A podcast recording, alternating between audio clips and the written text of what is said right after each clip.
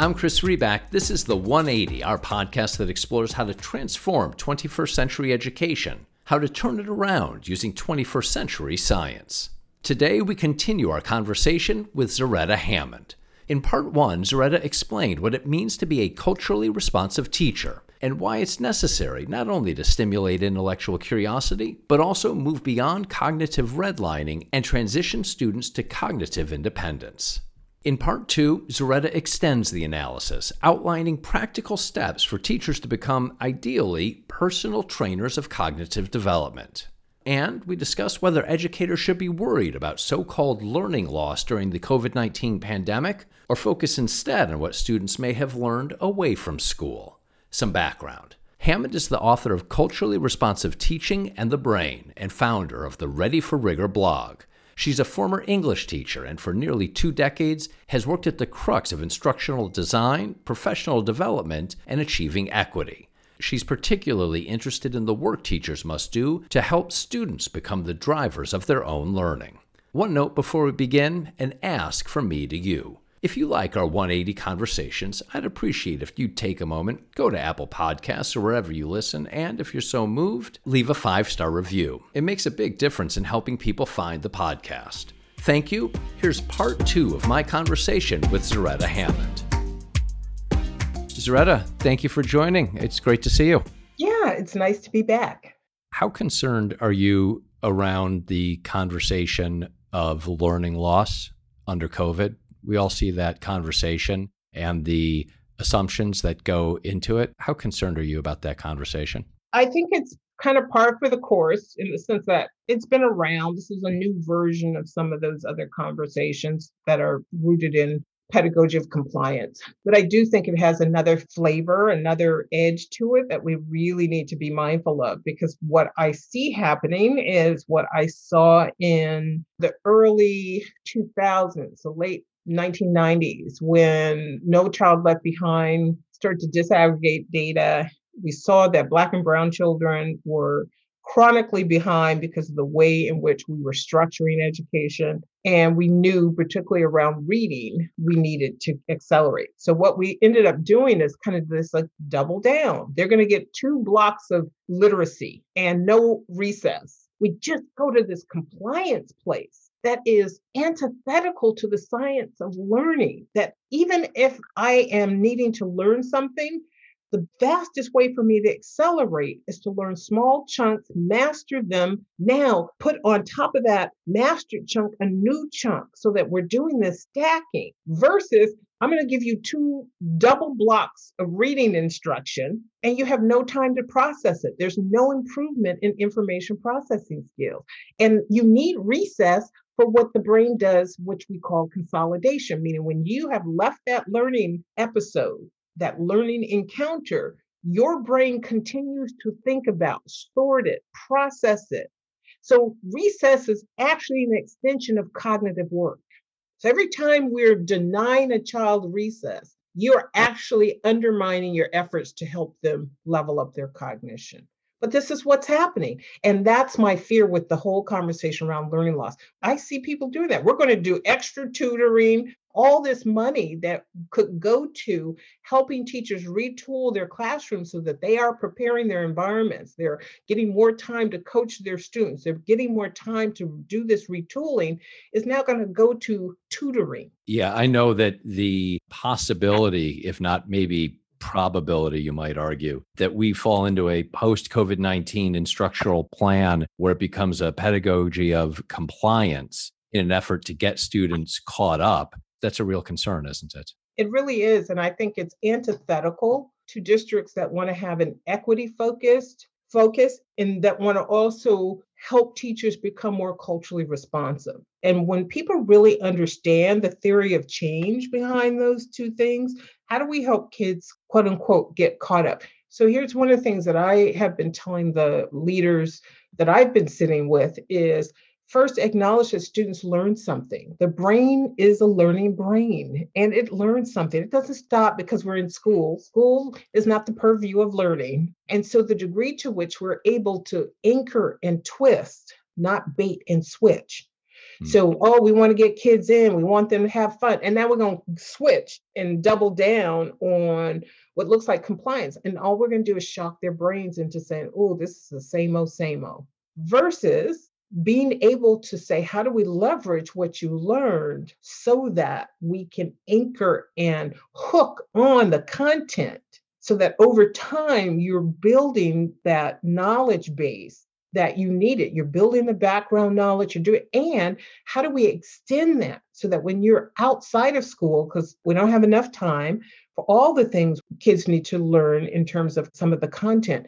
So we need to be able to package it in a way that they can do it asynchronously. They can do it as projects they do at home or do in the community or do as part of extended after school. That doesn't look like school. It is going to have to not look like school, and the brain will eat it up. Just like video games cannot look like learning. And the brain keeps saying, Ooh, I like this, right? It's secreting dopamine and oxytocin, all the things that keep the student leaning in talk about secret weapons, right? Yes, Dopamine yes, is that ingredient, sticky. Sure.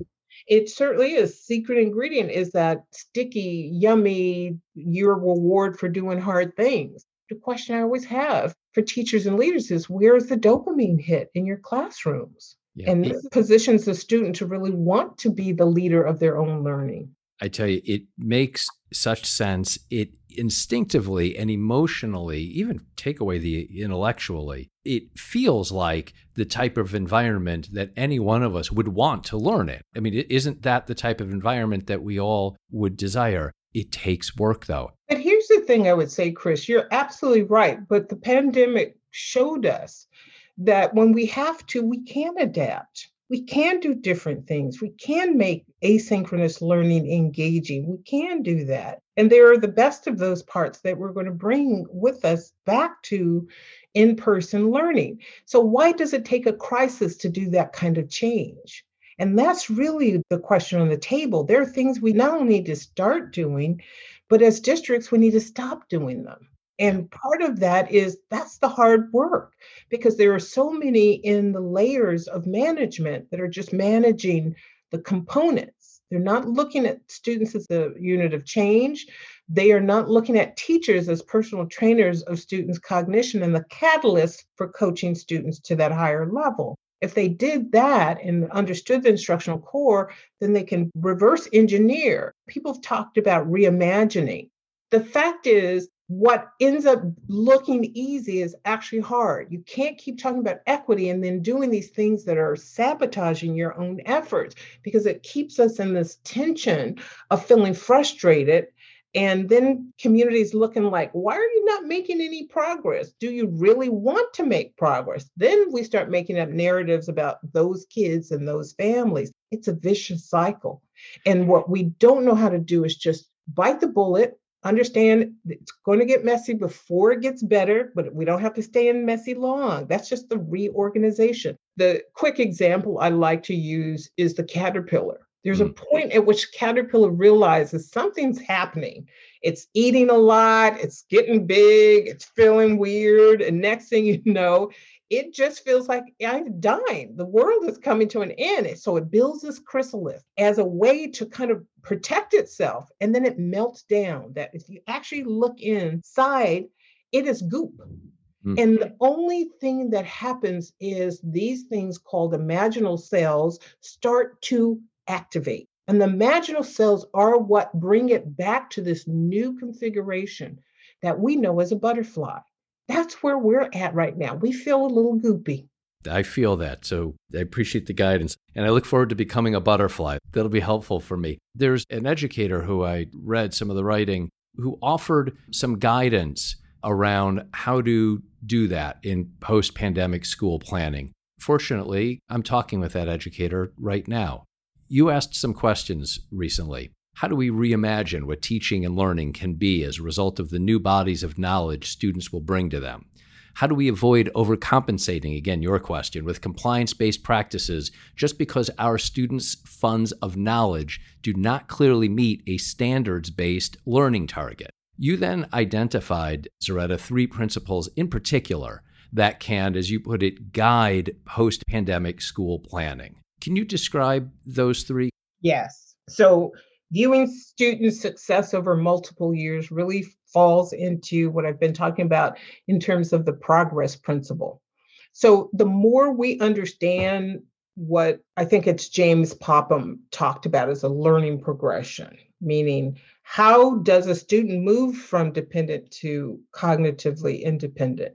We have a tendency to just put learning targets around the content, we don't have standards and learning targets around improving information processing. And if we understood that, very much like how do we over time get acclimated to the struggle of getting up that mountain on that hike, right? How are we going to get better? How is our aerobic system going to get better? So think about cognition in the same way. How does cognition get better? We haven't mapped that trajectory so that we don't see what might be leading indicators, meaning small glimpses that the student is going in the right direction, but we don't see it in test scores if you're implementing correctly, there's a 18 to 24 month lag. And we only have this one indicator because we're not there in six months. We just jettison the whole thing. So I think we have to do a better job of looking at the instructional core, looking at the student as the leader of the learning, looking at information processing, and better understand how we map that trajectory for our particular kids the early grades, the upper elementary grades, the middle school grades, and ninth and 10th grade are going to all look a little different, right? It's a heavier lift, ninth and 10th grade. If you have kids who are reading multiple years behind, then what is it going to take to actually get them to grade level? So you're going to have a steeper challenge and you have to know what that learning progression is from the day you get them. So that's one aspect of it expanding students' background knowledge, understanding that those funds of knowledge that they have are not just a matter of a match or mismatch between standards, but that they are the hook upon which you layer new cognitive information. Learning science says all new learning must be coupled with existing learning and new learning so that there is a mashup, there's a chewing, and that's what I call it, so that inert information turns into new knowledge. So teachers have to know how to do that. What are the key ingredients of the environments that you are talking about? I mean, you're describing some of the work that would need to occur within that second grade classroom, some of the work that would need to occur among the second, third, fourth, fifth grade teachers. But if you asked me to think of the classroom as its own system, what do those classrooms have in common? Very quickly when I'm working with folks, I call it prepare the dojo, meaning have you rebalanced cultural orientation? So there's a sense of belonging, connection that doesn't make kids feel alienated because they show up, they talk a certain way, or they have a certain way of being have you reduced or eliminated racial bullying and microaggressions? That we don't just laugh them off or so and so is just joking. White people have a really really challenging time acknowledging when a person of color particularly a student of color has said this feels like a hostile environment. And hostile doesn't mean somebody's yelling in your face. It means that it has been okay to talk negatively, to treat them poorly, to make jokes that aren't quite funny, and that is part of it. Why? Because the brain is going to go into protective mode. When it's in protective mode, too much cortisol. So we've already talked about rebalancing, eliminating you know, those microaggressions. Now we're talking about talk structures. Who's talking? So if we want kids to be chewing, uh, have you rearranged time? I have folks do a time audit. Are you arranging so that students have an extended period of time to talk? And I'm not just talking about let's just talk teachers are the ones who are doing the talking. These changes take time, and they're going to mean you're going to let some stuff go before you actually start saying, oh, now let's do information processing. Let's do all this wonderful stuff. Let's do project based learning. Let's do maker centered education. You cannot do that if you have not prepared the dojo. Now you got to coach the kids. Where are you having instructional conversation? I taught writing in the classroom. What I understood is there was not enough red pen for me to change that student's understanding of a run on sentence. I had to help them help see for themselves. That meant conferencing, peer editing. I had to reimagine time to put those talk structures in. That's not what teachers are doing. They don't see time as the equity differentiator here. So the degree to which, you know, those are just a couple of things, and it's going to take weeks just to get those things in place. Now we got to coach students to actually know what to do when we're in those spaces. Zaretta, you talked about not having an intellectually safe space yourself when you were a high school student. Given what you are talking about right now, given the times that we are in today, today, what does an intellectually safe space look and feel like? Well, I think it has a couple of things. I have a online PLC. We've got 1200 educators on the platform and I take them over the course of a semester through the algorithm of culturally responsive practice. One of the first things we talk about is preparing the dojo. How have you made the classroom intellectually safe? Meaning, there are talk structures that allow different types of students to talk. For example, I have been to Alaska quite a bit. So, Alaska Native students, culturally, they're collectivists, but very quiet in their interaction meaning not super vocal, not the ones raising their hands, not talking over each other. Now, that's indicative of the collectivist culture of African American and folks of African descent. You see that communication pattern, participatory communication pattern. For Alaska Native students, that is different.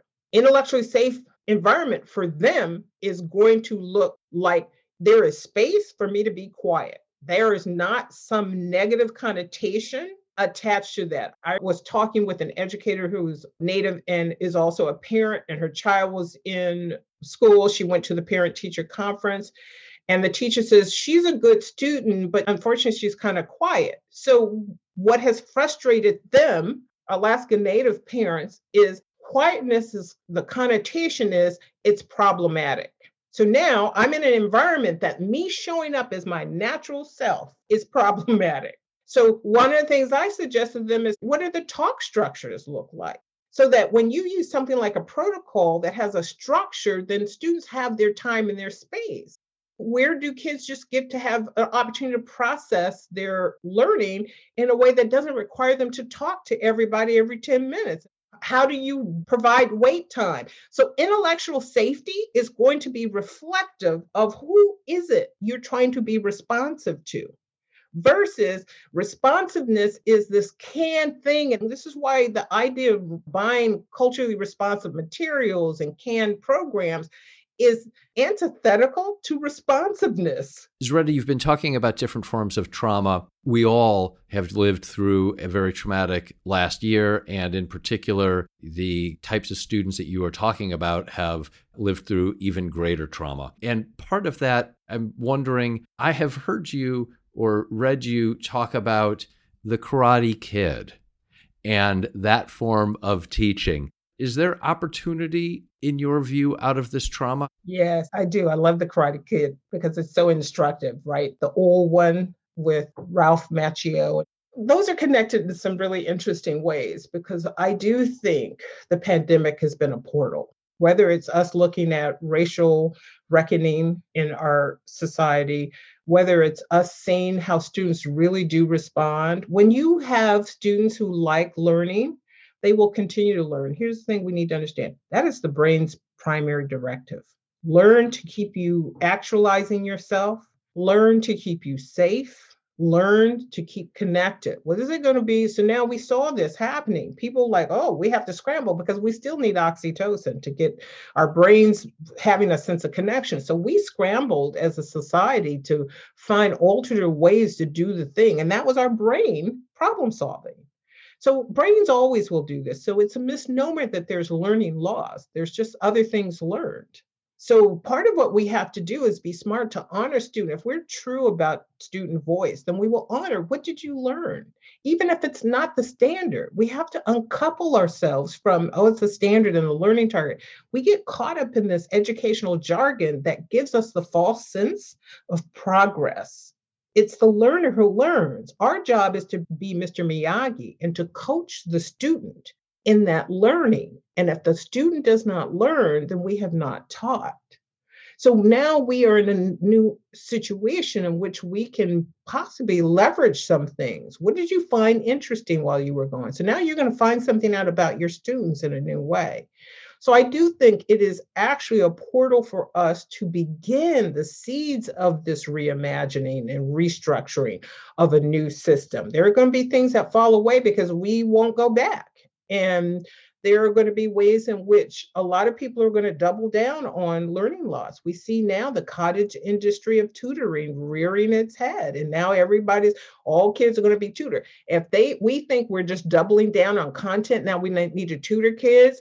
Hell, we weren't doing a fine job beforehand. If they were two grade levels behind, we should have been sending boxes of inquiry things and here's how you learn to read. And listen, enslaved people taught themselves to read with sticks and dirt. What's our problem? Why are we still having this? So, the idea of coming out of the pandemic, we just really have to do soul searching at a district level, at a school building level, at a classroom level, not to think we need to hurry into pouring all this lost content back into kids. We just leverage where we are. If we want kids to accelerate their learning, then we have to make sure they're reading on grade level. We have to make sure that there's intellectual curiosity happening. The best way to do that is contextualized learning. What's interesting for us to learn about that will help us meet these standards? So I think there's a lot of opportunity the image that's coming into my mind right now is the word that you used at the beginning of this conversation, one of the words that you used, which is algorithm.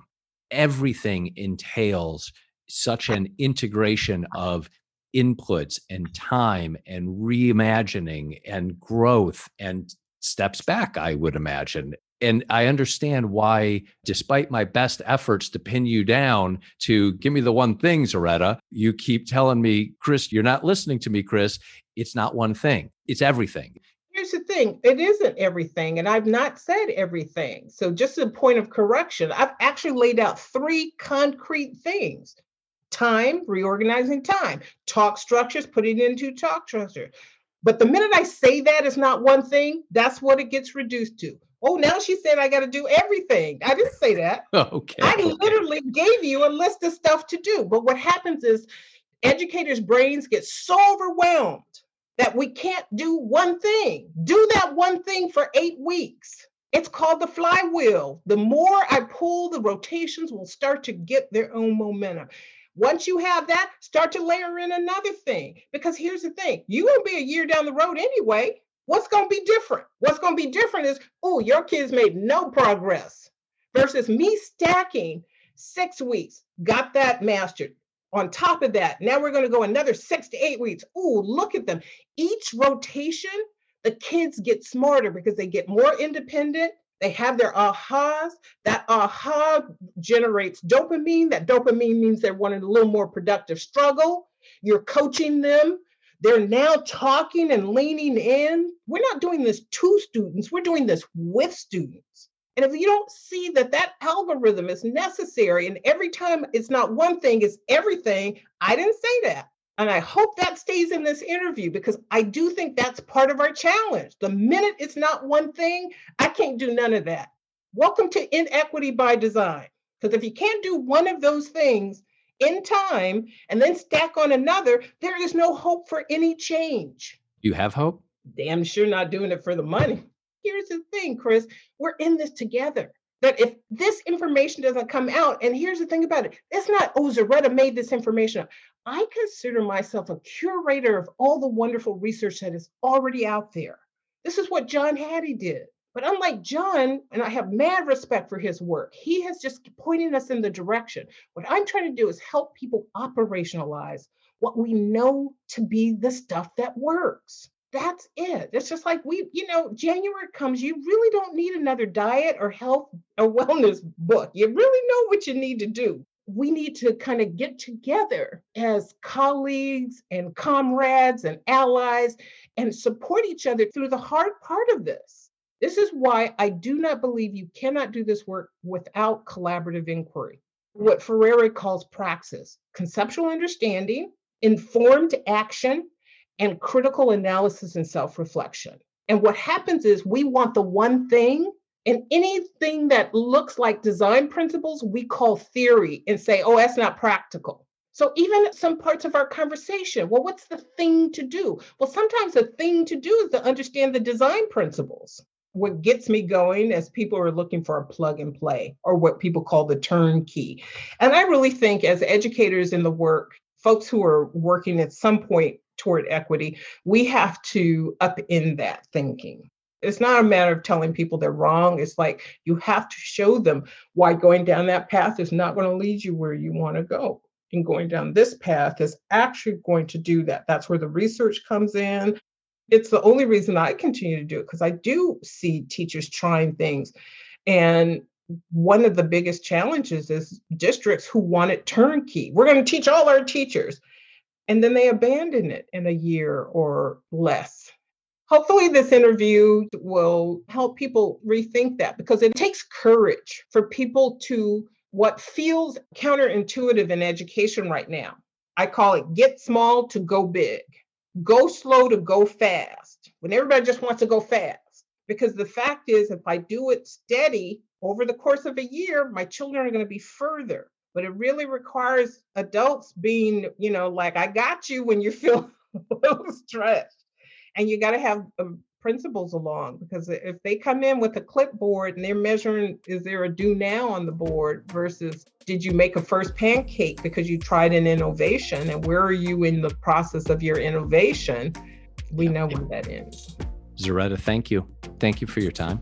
You're so welcome that was my conversation with Zaretta Hammond. My thanks to Zaretta for joining and you for listening. To learn more about how to transform 21st century education using 21st century science, go to turnaroundusa.org. I'm Chris Riback. I'll talk with you soon.